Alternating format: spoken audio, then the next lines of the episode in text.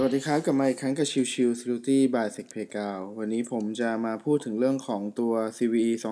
2020 1938 นะครับ หรือ Ghost Cat นั่นเองนะครับ จริงๆแล้วมันเป็น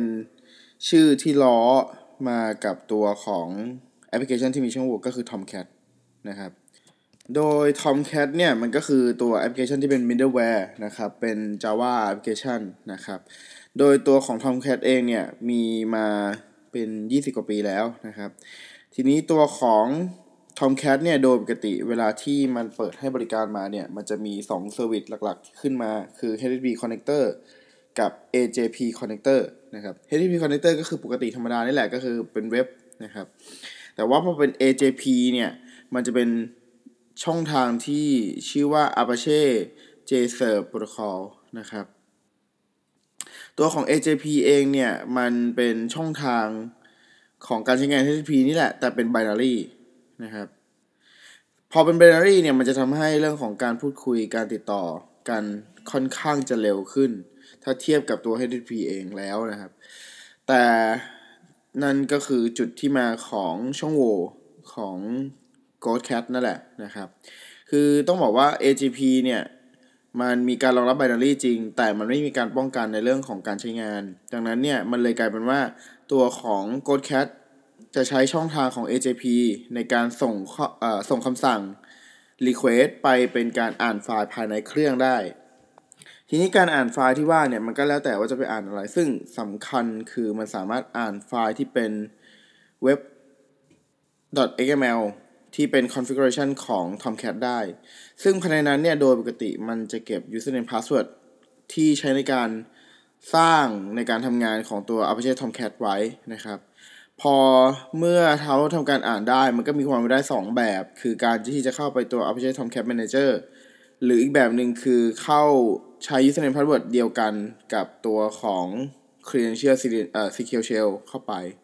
นะครับ เมื่อเข้าไปแล้วเนี่ยโดยปกติมักจะได้เป็น user ที่เป็น Tomcat ซึ่ง user Tomcat ก็แล้วแต่บางเครื่องอาจจะเป็นที่มีสิทธิสูงหรือสิทธิต่ำก็แล้วแต่เครื่องไปนะครับ สิ่งที่มันเกิดขึ้นคือกลายเป็นว่าตัวของ attacker เองถ้าสมมุติเข้าตัว Apache Tomcat ที่เป็น manager ครับเขาก็อาจจะเข้าไปสร้างไฟล์ หรือเข้าไปอัปโหลดไฟล์ที่เป็น backdoor ไฟล์หรืออะไรก็แล้วแต่เพิ่มเติมได้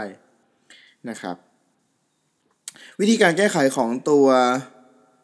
AJP connector เนี่ยมันจะมีได้ 2 แบบหลักๆนะครับ ก็คืออันนี้ยนอกเหนือจากเรื่องของการอัปเกรดเนาะคือบางครั้งเขาเอ่อองค์กรหลายๆองค์กรไม่อยากอัปเกรด อยาก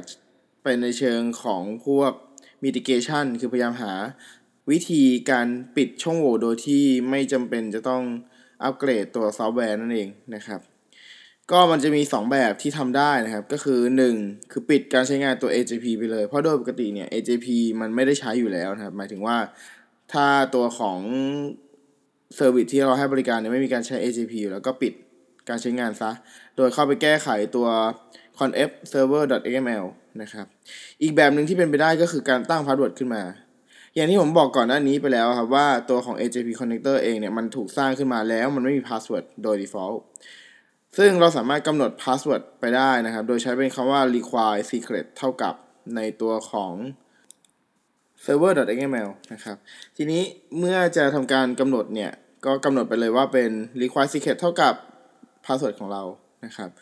หลังจากนั้นเสร็จแล้วเนี่ย เมื่อทำการ restart ตัว Tomcat เรียบร้อยแล้วครับ เวลาที่เราเข้า AJP อีกครั้งหนึ่งมันจะกลายเป็นถาม password ขึ้นมาแล้วนะครับ ก็จะเป็นลักษณะที่จะ ป้องกันได้ในระดับแบบนี้นะครับ โดยตัวของ Ghost Cat เนี่ย หรือ CVE 2020-1938 นะครับ มันกระทบใน Apache Tomcat ค่อนข้างกว้างมากนะครับ ก็คือ Apache Tomcat 9.9.x หรือน้อยกว่า 9.0.31 ได้รับผลกระทบหมดนะครับ Apache Tomcat น้อยกว่าเวอร์ชัน8.5.51 ได้รับผลกระทบหมด Apache 7.0.100 น้อยกว่านะครับ น้อยกว่า 7.0.100 ได้รับผลกระทบหมดเช่นกัน แล้วก็สำคัญสุดคือ Apache Tomcat เวอร์ชัน 6.x คือเวอร์ชัน 6 ทั้งหมดได้รับผลกระทบหมดจากช่องโหว่นี้นะครับ ก็คือ CVE 2020-1938 นะครับมันจะมีเว็บไซต์หนึ่งที่ใช้ในการตรวจสอบเช็คได้แบบออนไลน์นะครับ ไม่ต้องใช้สคริปต์อื่นๆ ก็คือใช้ไปที่ w w w c h a i t i n c n en ghostcat นะครับ เดี๋ยวผมจะแปะลิงก์ไว้ให้ในตัวพอดแคสต์แต่ว่าอันนี้ก็จะเป็นถือว่าเป็น online service ตัวหนึ่งที่เราสามารถใช้ได้ในการตรวจสอบว่าตัวเซิร์ฟเวอร์ของเราหรือตัวของบริการที่เรามีอยู่นะครับเผื่อบางบางบริษัทมีเป็น range IP ก็ให้เราตรวจเช็คดูว่าตัวของเซิร์ฟเวอร์ของเรามีแบบอันไหนที่มีช่องโหว่ Ghostcat หรือเปล่านะครับ โอเค วันนี้ฝากไว้เท่านี้ขอบคุณทุกท่านที่เข้ามาติดตามแล้วพบกันใหม่ สวัสดีครับ